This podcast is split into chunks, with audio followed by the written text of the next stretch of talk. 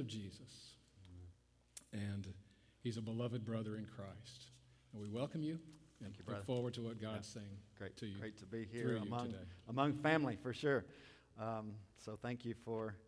Uh, it's always like coming home, and and uh, when I speak of Poplar, it's still my home church or the sending church. So um, you are very much a part of what's happening in Clarkston, Georgia, and um, I'll say a little bit more at the end, but I just want to tell you um, last week, um, over the last few weeks, we've met five Afghan families um, just being in Clarkston there.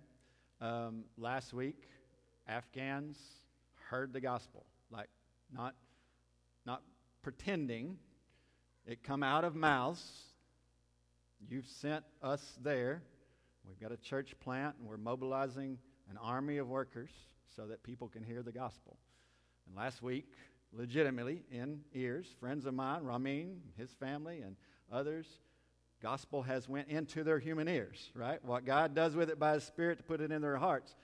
But we're there as gospel witnesses, and you are a part of that. You, you've sent us. Many of you support us financially. You've kept us there. You, you, you have sent us there, and we've got a healthy, strong work because of the grace of the Lord. But you are connected with that, and praise God for that. Spent an hour and a half with a Rohingya guy, Rohingya Muslim guy from Burma last week, reasoning about his need for salvation in Christ and answering his questions of, well, hadn't your, hadn't your Bible been changed? And isn't it, Jesus isn't who, you know, he isn't God. He isn't worthy of worship. He's just a good prophet. And reasoning with him from the scriptures about, no, you've been taught wrong. You- You've been taught wrong. Jesus is the Lamb of God. He is the Savior. And so you are a part of that, and I want to say thank you for that. So um, let's, let's go to the Word. So you can be turning to Acts chapter 11. Acts chapter 11. And what we're going to look at today for our encouragement from the Word is uh, what I call a model church. Um, the church at Antioch in, in the book of Acts, we're going to look at it being planted. We're going to look at how it was functioning. And then we're going to look at what it was doing. And all with this desire, we want to see this model and then say, okay, how are we doing? Right? How are we doing? And so, just a couple of questions to think about uh, where we're headed and what we kind of want to look at today. Where does a church come from? Where does a church come from? And you say, well, this one's been here a long time, this building. I'm not talking about the building. Where does a church come from, right? You are the church gathered in this place, and there's been a church gathering here. There's been the people of God in Christ gathering here for a lot of years. I don't know how old this spot is where this community, but where does it where does the church actually come from? Ultimately, a church comes from someone shares the gospel with people, with a person, and that person, by the Holy Spirit, repents and believes in Jesus, and then gathers together as the family of God in Christ, and grows up in Christ and learns to reach their community and do the same thing, right? So the gospel gets shared, and somebody repents and believes. That's the birth of a church. That's the birth of, when we talk about church planting, that's what we're doing. We're sharing the gospel. We're pleading with the Lord in His mercy and grace to grant repentance and faith and trust in Jesus to those that we're sharing with. Because we want to see communities of believers raised up for the glory of God. And we want to see them take that gospel back to the ends of the earth where that gospel's not heard, right? How, we evaluate how many churches are in a couple of square miles here, right? Same is true in Atlanta, right? Same is true all, all over America, right? I didn't, I didn't grow up in a Christian home, but I was around the church and I knew the, the claims of Christ because I live in this place. Well, there's places that don't know the name of Jesus clearly, right? And so we as the church still have a mandate. That doesn't necessarily mean that you'll ever have to leave Ringgold, Georgia to go do it, but it does mean that we as the church need to care about that. We need to care about the gospel being heard. The church, God's people, filled with His Spirit, are the means for making that gospel known. There's not another means. There's not a political party that's given that assignment. There's not a special entity. There's not, it's the church. The church. You and I, filled with God's Spirit, are the means for reaching the world and your neighbors that live right next door to you. We are the means of that happening. So, who is the church then? It's God's people in Christ who live by His Holy Spirit. What does a church do? A church brings glory to God as it worship, worships and makes disciples. What is a healthy church then? A healthy church is a congregation of people united in Christ, growing in their worship of God and advancing His kingdom in the world by sharing the gospel and calling people to repent and believe in Jesus. Did you hear what I just said? I'm not going to ask for a show of hands to say if you agree with that. That's what I'm convinced of from the scriptures. What is a healthy church? It's a congregation of people who find their un- unity in Christ, right? Congregation of people united in Christ, growing in our worship. We're worshipers, right? We've come to know the living and true God. We've come to know the one that made us. We're worshipers, right? And then we live advancing his kingdom. The church is an outpost of the kingdom of God in this fallen, broken world. And you, as individual members, are a part of that. Okay? And we share the good news of God's kingdom that in Christ Jesus, He has provided a way for sinful rebels to be reconciled reconciled to the God who made them. We, we, when we talk to our Muslim friends, they, they call our book, the gospel, the Injil. That's the Arabic word for gospel. It's the Arabic word for good news. And we say, Have you ever read the Injil? Do you know what the Injil means? Most of them don't. The Injil means good news for the day of judgment. And then we explain to them why it's good news for the day of judgment. Because whether you're a Muslim, atheist, Buddhist, Hindu, if you're a human being, you're going to stand before God. And there's only one way, and that's through the means that God has provided, the Lamb of God who takes away the sin of the world. There's only one way that you're going to stand there and hear good news. And it's not going to be your keeping of a certain religious function. It's not going to be you praying five times a day. It's not going to be you uh, fasting for a month. It's not going to be on your own merit because you don't merit this.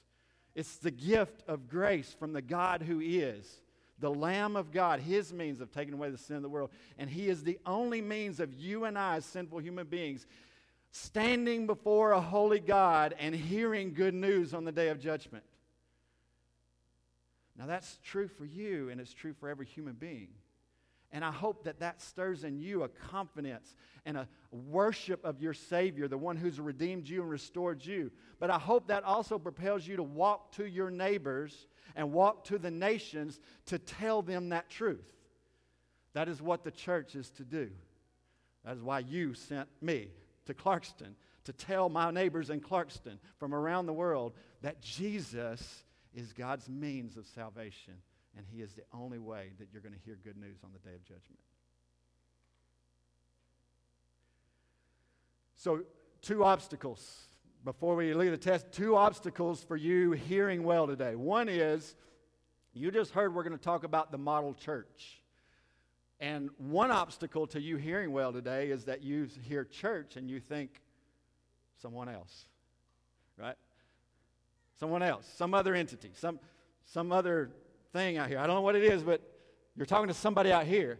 Let me ask you this Are you a member of that church? What does the church do? Only what its individual members do, right? What does the church do in the world?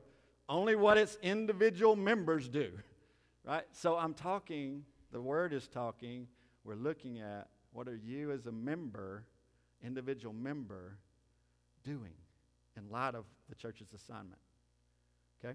And then the second obstacle is that we read the book of Acts, and sometimes we think that Acts is, oh, that was that unique, special time that only lasted a few decades, and it's not applicable today because there was so many wonderful, crazy things going on that we didn't, we don't see happening anymore, and we discount it. We just say, "Oh, that's a neat story for us to read," but it doesn't really have application for Ringgold, Georgia today. It doesn't really have application for Poplar Springs. It doesn't really have application for us because that was Acts. Well, let me ask you this why is it in your Bible? Because when Christ ascended and he sent the Holy Spirit and he birthed his church, his people, this was what they began to live out. Let me just tell you the book of Acts is here to show you the foundation of everything that we're supposed to be doing in the world and be in the world as a church, as the church, right? Growing in our worship of God and reaching our communities and sending to the ends of the earth the gospel message. That's, that's the book of Acts. That's the story that happens there. And it's not just there to read and, and, and be interested in, it's there to show you the pattern set forth for you and I until we see Jesus face to face. That's still our assignment in the world. And it's there and it's relevant. And Christ wants you to hear today. And so, with that being said, let's call on his name before we read the word. Father, thank you for your mercy and grace that we have in Christ. We've been brought into the family of God by grace through faith, putting our trust, our confidence, our all on Jesus. And it's in Him we rest, and it's in Him we work hard, and it's in Him that we want to see glory brought. And so, would you be with us today, Lord, by your Spirit, through your word, in your people? In Jesus' name, amen. Acts 11, verse 19 through 24 is where we'll start. And we're going to look at three headings for the church the ideal church, the model church. And the first heading is that a healthy church knows that every disciple, every disciple is a disciple maker. Right? Second, a healthy church grows in Christ, continues to grow in Christ and His Word. And then third, a healthy church participates in reaching the ends of the earth with the gospel. And so we're going to look at Antioch under those three headings this ideal church, this model church, this good example of a church to you and I. So in Acts chapter 11, verse 19, we'll read through 24. Now the uh, Acts 11, oh, sorry. Now those who were scattered because of the persecution that arose over Stephen traveled as far as Phoenicia and Cyprus and Antioch, speaking the word to no one except Jews. But there were some of them, men of Cyprus and Cyrene, who on coming to Antioch spoke of, to the Hellenists also, preaching the Lord Jesus. And the hand of the Lord was with them, and a great number who believed turned to the Lord. The report of this came to the ears of the church in Jerusalem, and they sent Barnabas to Antioch. When he came and saw the grace of God, he was glad, and he exhorted them all to remain faithful to the Lord with steadfast purpose. For he was a good man, full of the Holy Spirit and of faith. And so, what we see here is that there was people scattered from the Jerusalem church. So, the church was in Jerusalem there was a persecution came and people got scattered. And when they got scattered, they got scattered towards Phoenicia and Cyprus and Antioch. And what they did when they got scattered was they were speaking the word, speaking the word, or they were preaching the Lord Jesus.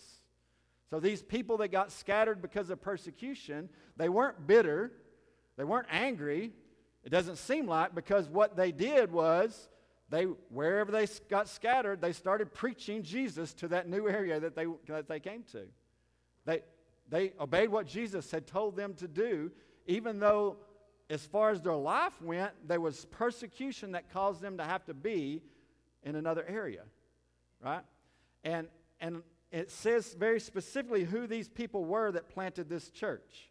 Those scattered because of the persecution that arose over Stephen. So flip back with me to Acts chapter 8 and let's see specifically who those people were. In Acts chapter 8, we see this, we see this scattering and this persecution taking place. Acts chapter 8, verse 1 said, And Saul approved of this execution, meaning Stephen's execution. Stephen was proclaiming Jesus.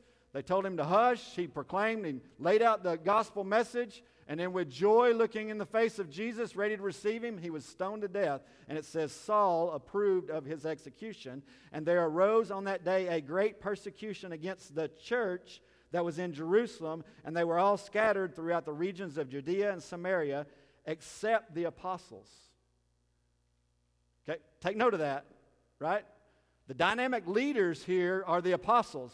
But it makes very clear the apostles stayed in Jerusalem. These were the everyday Christians that had come to faith in Christ. Everyone except the apostles were scattered. and that's important for you to see. There's a reason that that is, that is there specifically for you to know that it was everyday Christians, so to speak, that were scattered. Look at verse 4 of chapter 8. What did they do? Now, those who were scattered, these everyday Christians, scattered because of persecution, went about preaching the word. They went about preaching the word. Not the dynamic leaders, not the apostles. What the apostles had shared with them, the gospel message, they had caught.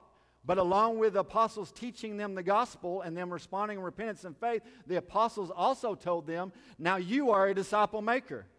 You are given the task. Just like Jesus with his apostles prepared them and sent them, now the apostles shared that message and said, made very clear listen, you come to Christ in repentance and faith, respond to the gospel message. You be baptized and be a community of believers, and then you go and make disciples just like we just made disciples of you.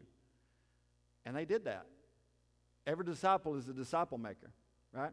And the church was in Jerusalem persecuted, and then when the persecution come, they got spread where? Where does it say? And they were all scattered throughout the regions of Judea and Samaria. Does that sound familiar? If you're reading the book of Acts, in Acts chapter 1, verse 8, it says, The Holy Spirit will come upon you and you'll receive power to be my witnesses where?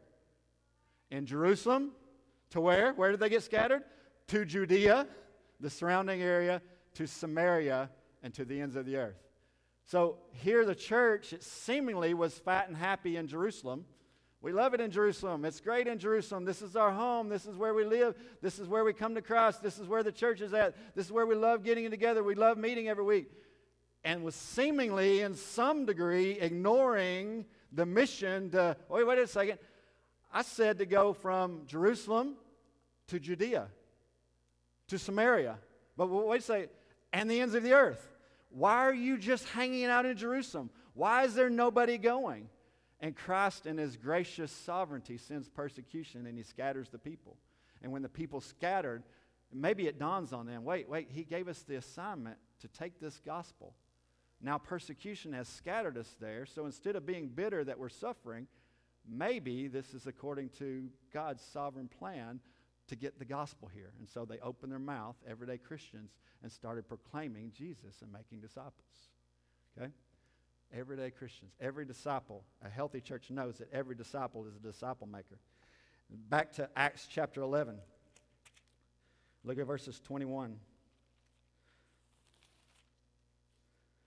It says this And the hand of the Lord was with them, and a great number who believed turned to the Lord.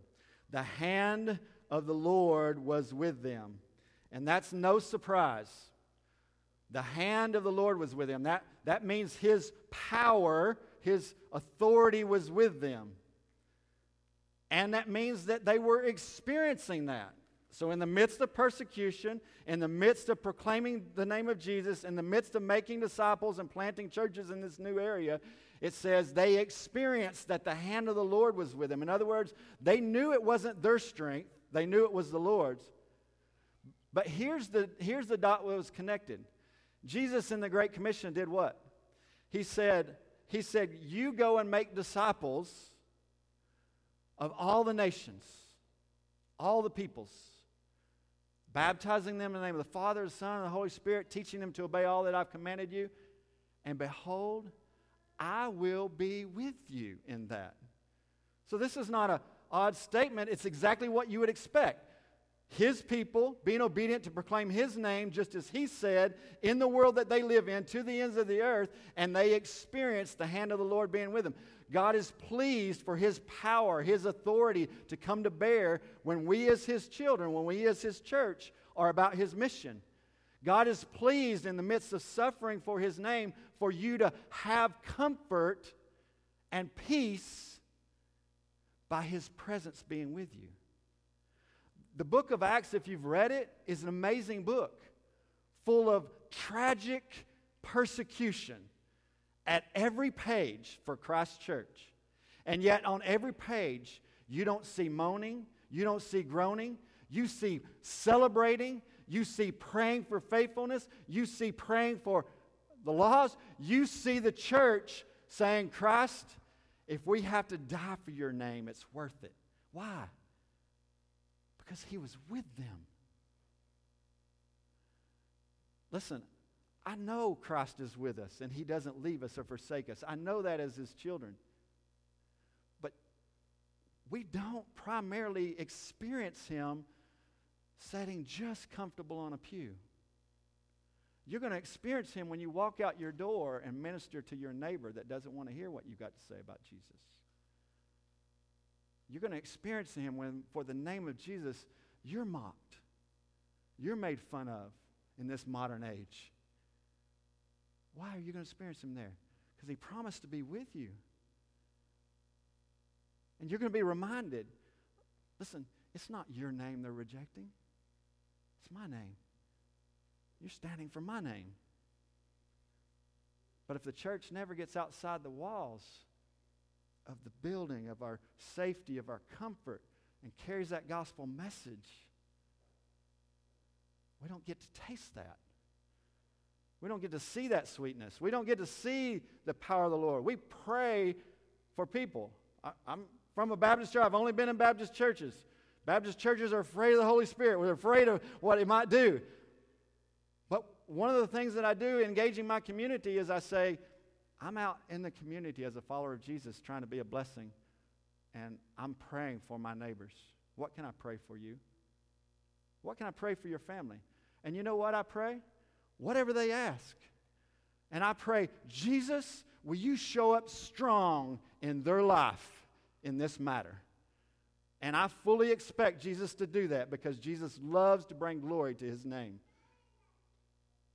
And I want that person to hear the name of Jesus. And if it's going to take Jesus moving in such a way that they see his name comes with authority, then Jesus is pleased to do that.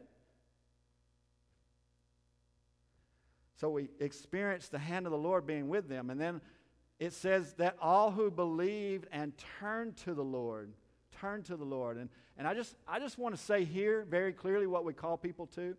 And I, and I want you to know that if you've sat on a Christian church pew all your life and never really understood this, you may need to hear this. But the right response to the gospel, the right response to the gospel is to repent and believe in Jesus and be baptized and learn to obey him. That's the only right response to the gospel. And, and, what that means is, and there's that language there that says, all who believed in him and turned to the Lord, right, were, added to the church. That's that language of repentance. Repentance is very simply, and, and again, I'm telling you this, I, I know most of you, you understand this. This has been your experience. Maybe, maybe some of you need, need to hear it. But listen, you need to be able to tell that to your neighbor. Go share the gospel and then say, What do I do? This is what you do. Turn from your sin and your life without God. Turn from your rebellion and living without Christ, living without God, and turn and put your trust in Him instead of yourself, in Him instead of your good deeds, in Him instead of your, you, in Him instead of your Republican Party or Democratic Party. Turn from your sin and life and rebellion to God and put your trust in Christ and follow Him as Lord. That's the right response to the gospel, and that's what we call people to do.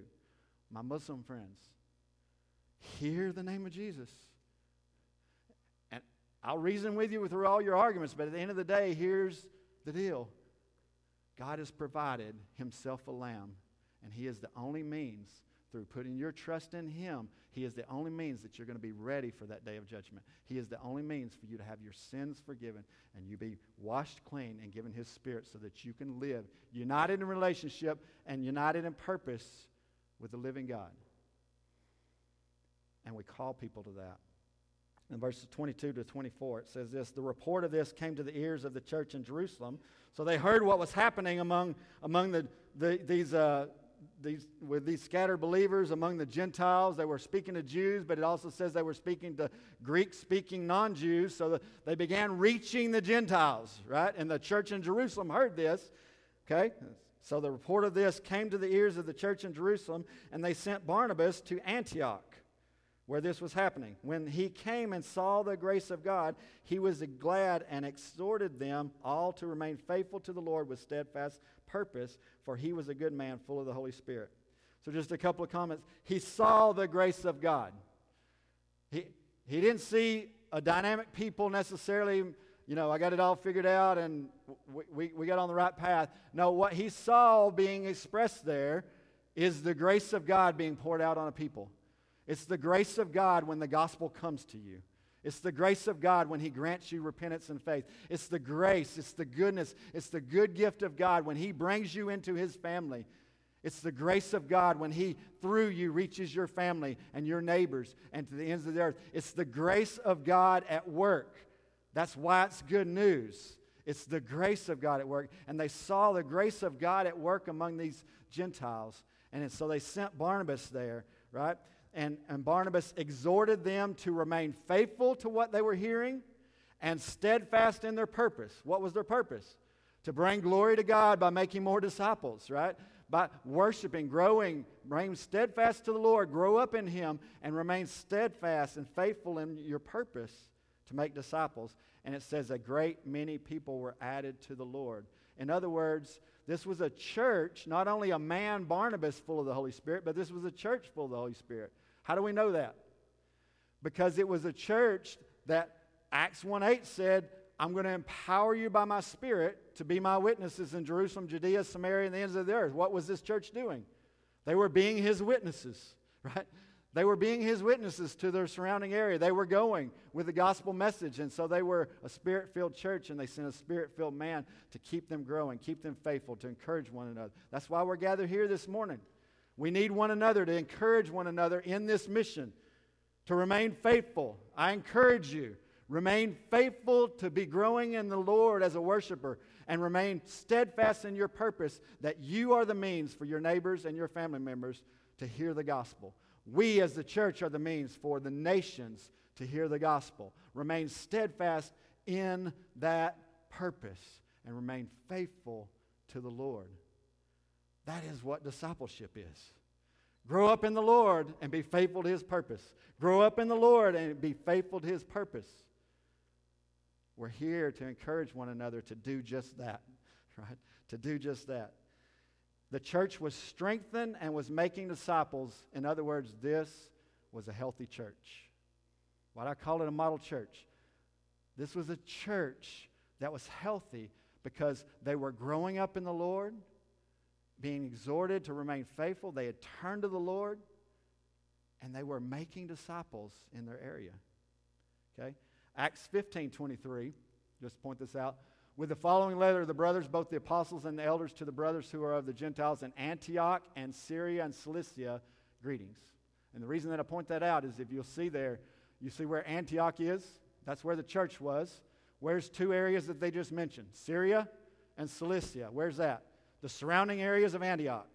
In other words, there was brothers, there was sisters, there was churches in that surrounding area. How'd they get there? The church at Antioch and these scattered witnesses were going around telling everybody. that's, how, that's how those believers got there. And, and so we, we see that. All right. So, point number two is that a healthy church grows in Christ and His Word. A healthy church continues to grow in Christ and His Word. Look at verse 25 and 26 of chapter 11, Acts chapter 11. So Barnabas went to Tarsus to look for Saul, and when he had found him, he brought him to Antioch. For a whole year they met with the church and taught a great many people, and in Antioch the disciples were first called Christians. One thing I want to point out there, he went, so Barnabas saw this great work of the grace of God. He saw these Gentiles and Jews coming to Christ and this dynamic thing happening. They're reaching this area. Lots of people are coming to Christ. The gospel's being proclaimed. And, and Barnabas says, okay, we need to strengthen this church. I'm going to go get Saul. How did this church get planted? Because Saul was persecuting Christians. Saul was trying to put an end to the church. And the, pe- and the people he was persecuting got scattered they shared the gospel. This church got planted. And now, in the meantime, Paul has met Jesus and is now, instead of destroying the church, he's being brought to this church that was birthed partly because of his persecution, he was brought to this church to strengthen it. Do you see the sovereign hand of God in that? His enemies aren't about to throw, overthrow him. Our sovereign Lord is at work, and he can be trusted. Wh- which means for you and I, we can be faithful no matter how hard it is. Because there's a lot of things that I can't control. There's nothing that's out of God's control. There's nothing out of his control. Right? He took the persecutor, he used that persecution. He got the church headed out of Jerusalem to the end, towards the ends of the earth. He planted a church. They started reaching the area. In the meantime, he saves the persecutor and brings them to that church to teach them. Right? And, and so, what, why was Paul brought? Barnabas went and get Paul because Paul was a great teacher and Paul was grounded in the Old Testament scriptures. Paul had a lot of education. He knew how all that Old Testament was leading and pointing to the Christ. Once, once he got born again and he met Jesus and the lights came on, he understood his Old Testament in a different and new way and an accurate way. And so this mostly Gentile church didn't have that Old Testament foundation under them. And so Paul come in for a year and basically just taught them who Jesus was from the Old Testament, what he came to do from the Old Testament, right? He came in and laid that foundation that they didn't have. And so that points to the reality that this church was dynamic, was reaching. They had responded to Jesus, but they continued to grow in His Word, and they needed to continue to grow in His Word. They needed to continue growing in their knowledge of Him. Not, hey, wait to do outreach until you've gotten a certain level of theological education. No, and, and it's, not, it's not just do outreach and, and ignore theological growth. No, it's both together.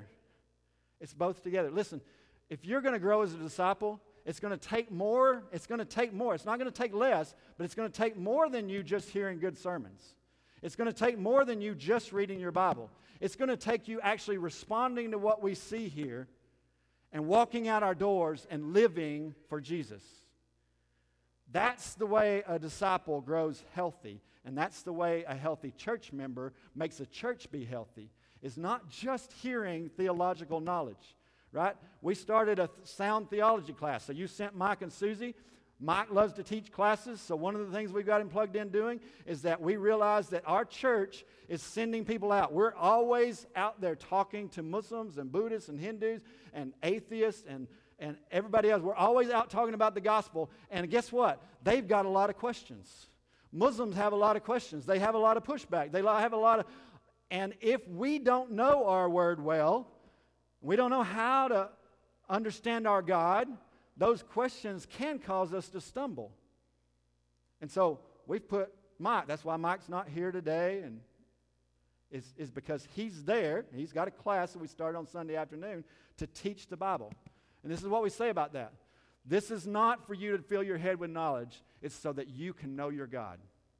We study this word so that we can know our God and make him known. It's so that I can sit down with a Rohingya man and I can reason with him from this word because I, because I know my God. I can reason with him from this word and say, listen, the things you've been taught, the human traditions you've heard, what your imams have told you, what you think you understand about Jesus is not what this word tells us about him. Let me tell you the truth. Let me tell you the truth. But I can't do that if I don't know my God. You can't do that. But it's also not just learn, like wait to share until you learn. Simultaneously, I think it was David Platt that said, God's got this thing rigged he says, Go make disciples. And as we go make disciples, one of the disciples that grows the most is you. In other words, when we obey his command to go make disciples, what we find out is that we come to know our God even more. We come to have more confidence in who he is. Why? Because we come to know him. We come to experience him, just like we said a second ago. We experience him in real life situations, but we also, if you're going to reason with somebody that's got a lot of questions and pushbacks, that's why it's so important for you to talk to a lost person. Because you think you believe certain things, but it's not until those are tested in your life that you really believe, that you really understand what you really believe, right? If, if I really believe the gospel is the answer to the world, listen, it's not, it's not what my education that I'm relying on. The proof of me actually believing the gospel is the only means of salvation is am I passionately and compassionately taking it to those that need to hear it? That's the evidence that I actually believe it. Do you, you understand what I'm saying? It's, it's, a, it's a contradiction to say, I believe the gospel is the saving work of God in Christ. I believe that only human beings who've submitted to Jesus as Lord and trusting in His death for the forgiveness of their sins can be saved and can be in God's eternal kingdom with Him. I can say I believe that, and then I can look at a world where there's billions of people who don't know that truth. And I can't, in sincerity, say, I actually believe that's true if I have not an ounce of compassion in me that says, I've got to tell them. I've got to tell them.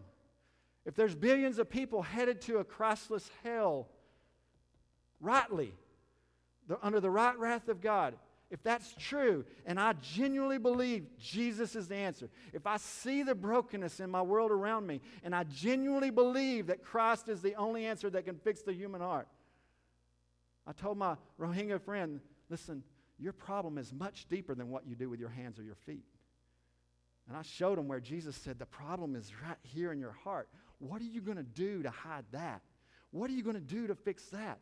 Listen, there's only one remedy for that Christ. You need his forgiveness. You need your heart to be made new.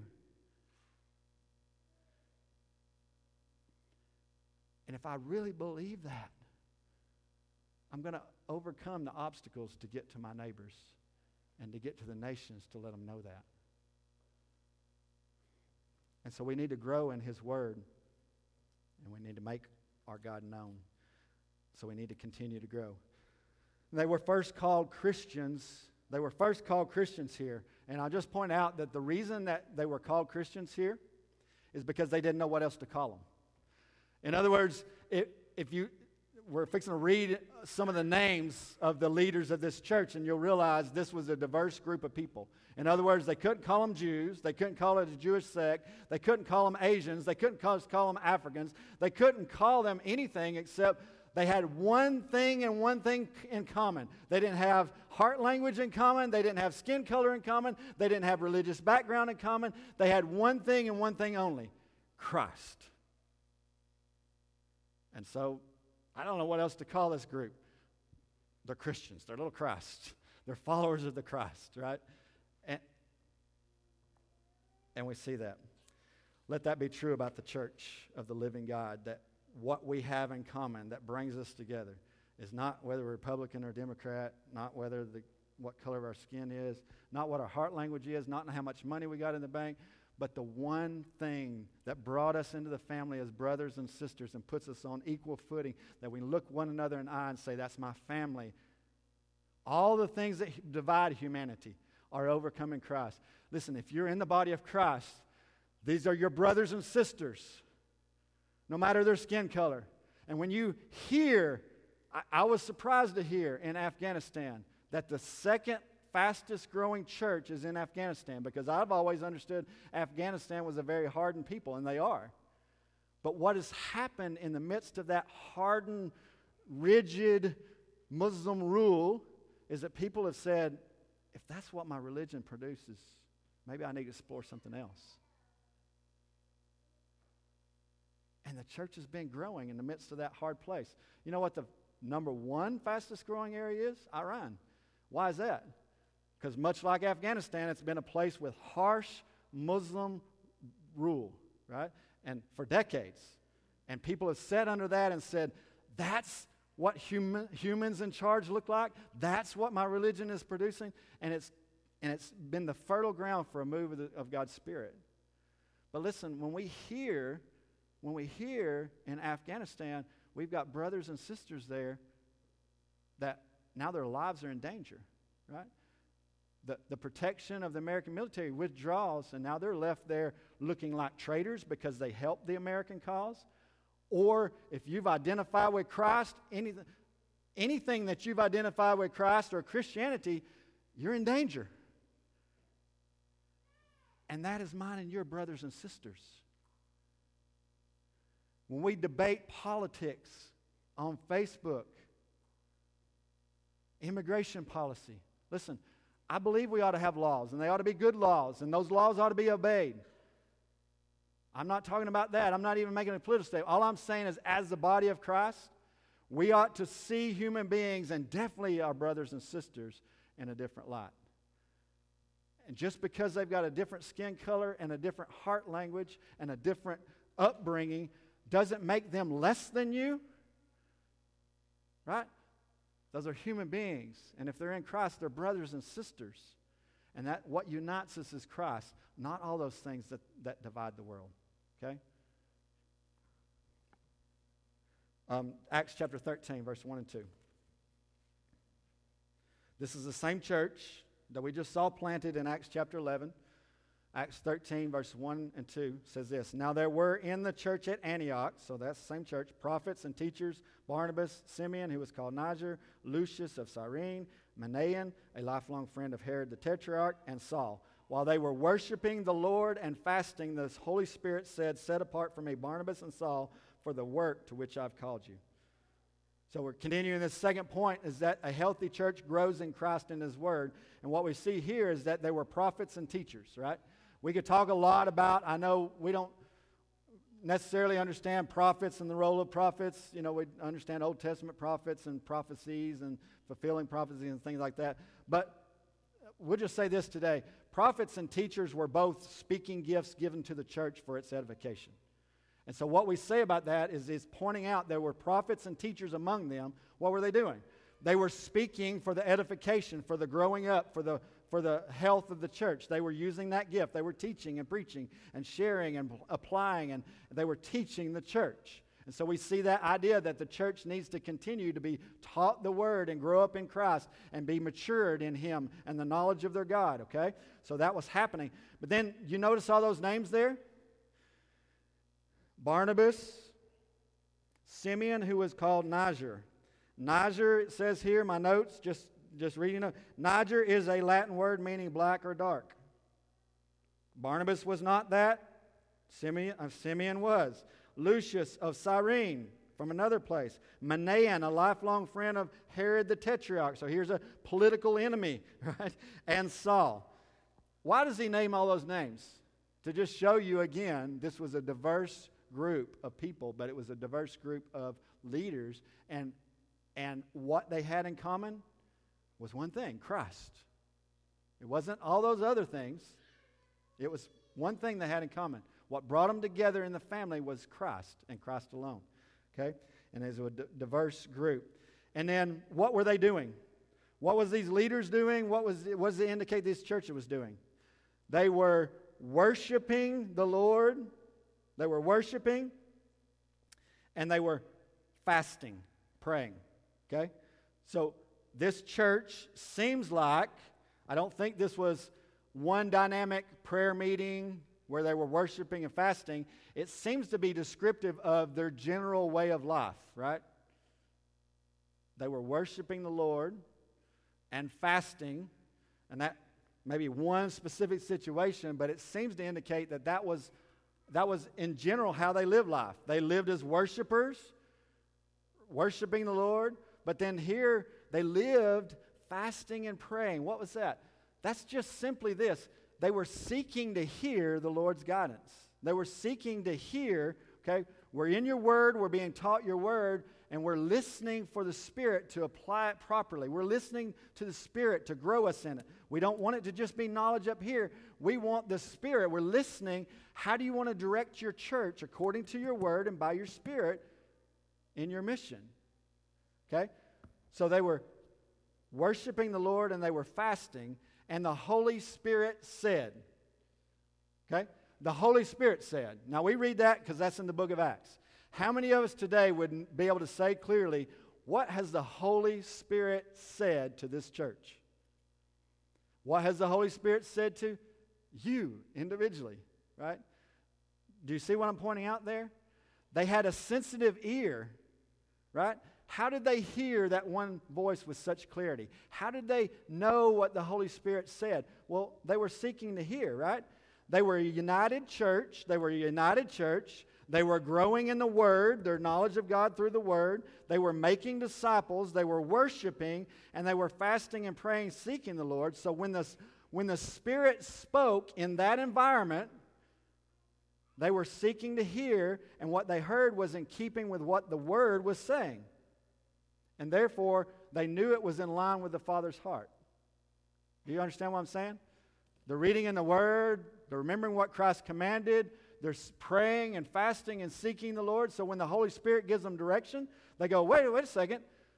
That's the Spirit directing us because that's in line with our Father's heart, and that's in line with what the Word says. That's in line with what the, the Jesus has commanded us. Okay, that must be from the Lord. And that was the environment that they were hearing. And then what when the Spirit spoke, what did it say? Set apart for me Barnabas and Saul, right, for the work.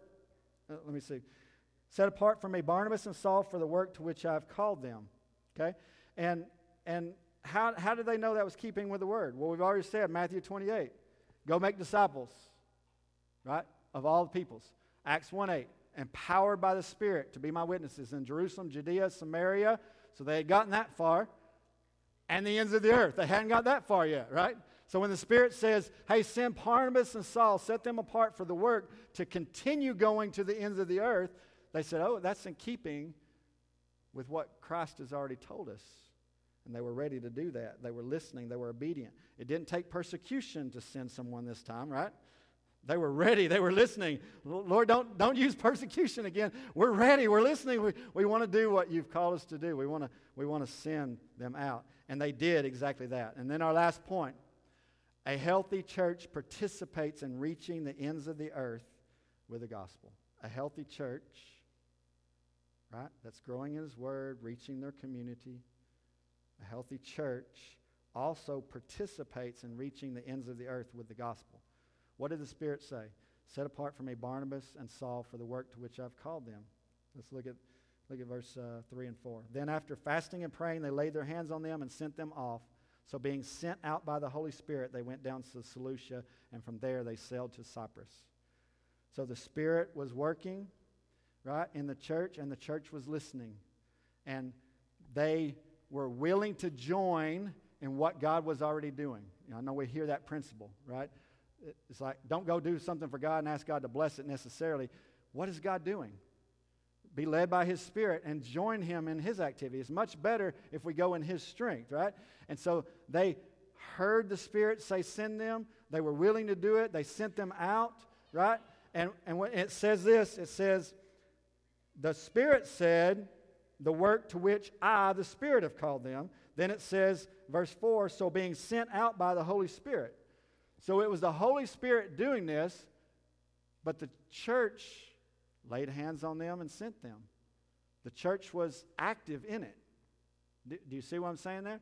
That the Holy Spirit was the one sending, calling, speaking, driving the mission, directing.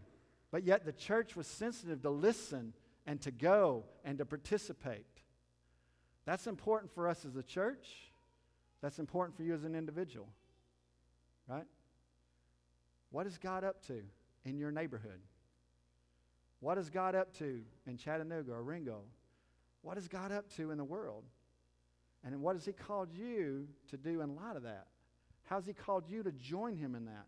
How's He called you to participate under His authority in what He's already doing? Right? And it was the work. What was the work? Go make disciples of all the nations, be witnesses to the ends of the earth. And they went. Okay? So, a healthy church, a healthy church knows every disciple is a disciple maker. A healthy church grows in Christ and His Word and a healthy church participates in reaching the ends of the earth with the gospel. I'm just going to run through a few summary statements, and I want you to, I want you to think about two things. Is this true about you as an individual? And then, is this true about Poplar Springs Baptist Church? Okay? Not for condemnation, but for evaluation, because we want to hear the Word of God and we want to respond. Is this true about you as an individual? And is this true about Poplar Springs Baptist Church? Okay? Normal Statement one normal, everyday believers are to be sharing the gospel, the Word of God. The Lord used these normal people scattered by persecution to plant this model church at Antioch. Last week, did the gospel come out of your mouth into anybody's ears? Family members, coworkers? Last month, did the gospel come out of your mouth into anybody's ears? Family members, coworkers, fellow students? In the last six months, did the gospel come out of your mouth? The name of Jesus. You're calling friends and relatives, associates to repentance and faith in Christ to be saved. In the last year, has it come out of your mouth? Have you shared that message? And then, how's Poplar doing with that? Individual members, Poplar Springs as a whole. This church, point number two, this church took serious being taught the Word of God in order to know their God and have a biblical worldview and to make Him known. Are you continuing to grow? I don't know how long you've been in Christ. I asked David, he was David Babb, I saw him come in, and it's the same scene I've seen through the year. You know, you'll check the thermostat and check the thermostat. And I said, How many years you been checking thermostats? Right? So, but I don't, I don't care how long you've been in Christ. Are you still going to His Word to know your God? Are you still growing in that? And then are you knowing your God and making Him known? Not just ending with you. God's people, the knowledge of God is to be passed on. It's to be received. It's to, it's to cause us to worship, but it's to be passed on. It, it doesn't end with us, right? And is that continuing to be? How, about, how are you doing growing in your knowledge of God through the Word and making Him known through His Word? Okay? And then how's the church here at Poplar doing? This church had a habit of worshiping as a lifestyle and fasting and praying and seeking the Lord together and was able, therefore, to hear His voice and be led by the head, Jesus Christ. Are you regularly seeking to hear God's voice in your life? Is Poplar Springs Church regularly seeking to hear God's voice, right? I'm not talking about some audible, weird thing out here, but we can hear the Lord, right? If, if we got ears to hear and eyes to see, and we go to His Word and we're participating, we're actively obedient by His Spirit, we can hear the Lord's direction. Are you doing that as a family? Are you doing that as individuals and as Poplar Springs, listening listening and responsive to the voice of God in your life. The church was obeying the command of Jesus to make disciples. Are you? Have you made a disciple? I mean, we know it's by God's grace, right? But have you been doing the things in your life that promote the making of disciples, right? Sharing the gospel message, teaching believers to grow up and obey Jesus, to worship Him, to know their God. Are you actively participating in making disciples? Is this church actually making disciples? Listen, the church in America gets busy with a lot of things. The one thing that God has given us to do is to be His worshipers and to make Him known in the world. Are you doing that? I mean, legitimately. Are you doing that as an individual? And is this church doing that? I'm not accusing, I'm asking, right? And then not just locally and not just people like yourselves, but the church was obeying the command of Jesus to make disciples of all nations to the ends of the earth. Are you? Now, I don't know what your part in that is, right? I mean, I've said Poplar Springs has a part in what's happening in Clarkston because you sent me. You support us. That's you playing a part. That's you being obedient to that. But what are you individually participating? What's God saying to you is your participation, right? It may never be Livering Gold, but it may be to go to the unreached places of the earth. I don't know. But are you listening and are you willing and are you actively pursuing the Lord to say, we've got to get the gospel to the nations? Lord, what do you want me to do? Are you as an individual? Are we as a church?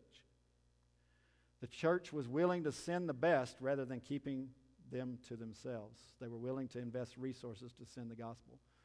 Now, there's been a lot of people sent out, right? Northern, Northern India here is hearing the gospel today because Poplar Springs sent somebody there. Right? Clarkston, Georgia, I just shared. Afghans and Rohingya Muslim are hearing the gospel this past week because you sent people there, right? Chris Petty is mobilizing people to send to the ends of the earth because you've sent him there, right? So, so there's some good things happening there. But are we willing to continue to pour our resources into God? We know among all the millions of things that you're doing, what you're focused on is making disciples to the ends of the earth. You're gathering a people for yourself. And are we investing our resources, seeking first the kingdom of God and investing our resources to see that happen? And then the church stayed involved and connected with Christ's work. Paul, when he went on these three missionary journeys to take the gospel to the ends of the earth, would come back and give a report to Antioch. Why? Because he wanted them to know what they, as a church, were participating in. But he also wanted to encourage them keep being faithful right where you're at, and I want you to be encouraged in what God's doing around the world. And that's one of the good benefits of me being here today is I want you to know I, I don't share I got to talk to a Rohingya man last week, and we met five Afghan. I don't share that in any braggadocious way. I want you to be encouraged with what God is doing and what you're a part of, because I want you to be actively participating continually in it. Okay? Um, so, with that being said, and I, I don't, it looks like time is done there, probably way past done. Let me just give you a, a glimpse in light of that um, Afghan relief. Y'all taking up more supplies than I come prepared. I brought a dinky little car today, and I should have known better than a dinky little car being sufficient for the generosity of Poplar. So I'm, I'm going to get the supplies down there. But what those supplies go to do is that these people are coming literally with a shirt, the clothes on their back, and that's, that's it. Because it wasn't the normal refugee process. And so a lot, my wife, you know, she, she's not the street evangelist you know, but what she's doing is she's organizing that. She's, she's cleaning clothes. She's throwing away stuff that's garbage, but she's getting it set up to where we have, as gospel seed sowers, we have the ability when a family, like there was a family with blankets and pillows on their bed last night because we gave them that, right? Because God's people provided for them. There was Muslim, you're reading about what happened in Afghanistan, and literally, people you sent there was able to give them blankets, give them clothes for their kids, put shoes on their kids' feet, give them a pillow to sleep on, the generosity of God's people to Muslims who have a lot of ideas what Christianity is, but they begin seeing that Christians are a little different than what we thought when they see that kind of love. And that goes right along with that gospel proclamation. And so that's what's happening there. Afghan Rohingyas, I just shared in the past two weeks, we've, we've had the opportunity literally to share the gospel with people. You're reading in the news, and they're right there as our neighbors. God has sent us there for this such a time as this, that they can hear the gospel. And they are. And pray for our faithfulness in that. Um, our church plant, Abiding Life Church at Clarkston, been, been, been gathering for a little over a year now. A lot of good, healthy things going, but what, what's happening out of that is we've got a residency missionary training program that's happening a, a group of people that spend six hours a week doing the missionary task as a missionary team. We have teams that are focused on Muslim specific, contextualizing the gospel, Buddhist specific teams reaching out. We have training. Um, there's an Indian man that I talked to yesterday that wants training and disciple making so that he can mobilize his people to better reach. And I promise you, an Indian man talking to an Indian man is a much better connection than me as a white man. So if I'm able to invest myself into them, he's got a better reach. And that's, we intentionally want to see that happen. We intentionally want to equip other believers that have better access to peoples, right? But that's happening. Okay, we've got a team that's in a training in Oklahoma right now. Out of this little dinky, when I say church, little dinky church, 25 adults and a, and a handful of kids running around the park. That's, that's what we are. But we have that reach to Muslims right there and to the ends of the earth. Why? Because it's the grace of God at work among us. It's, it's, it's not a special bunch of people. We're a mess. We look around on any given Sunday and we're a mess of people, right? But we just said, Lord, here we are. We want to be your church. And that can be the exact same thing. I hope that's your individual attitude and your attitude as a church. Lord, here we are, right here in Ringgold, Georgia, for your glory. What, whatever you want us to do. So let me pray. Father, thank you for your word. I do pray that in abundance of words that you would, in this model church, that you would challenge us as individuals to be faithful to your mission. You would challenge Poplar Springs Baptist Church, Abiding Life Church, and your church across this globe to be faithful to glorify your name.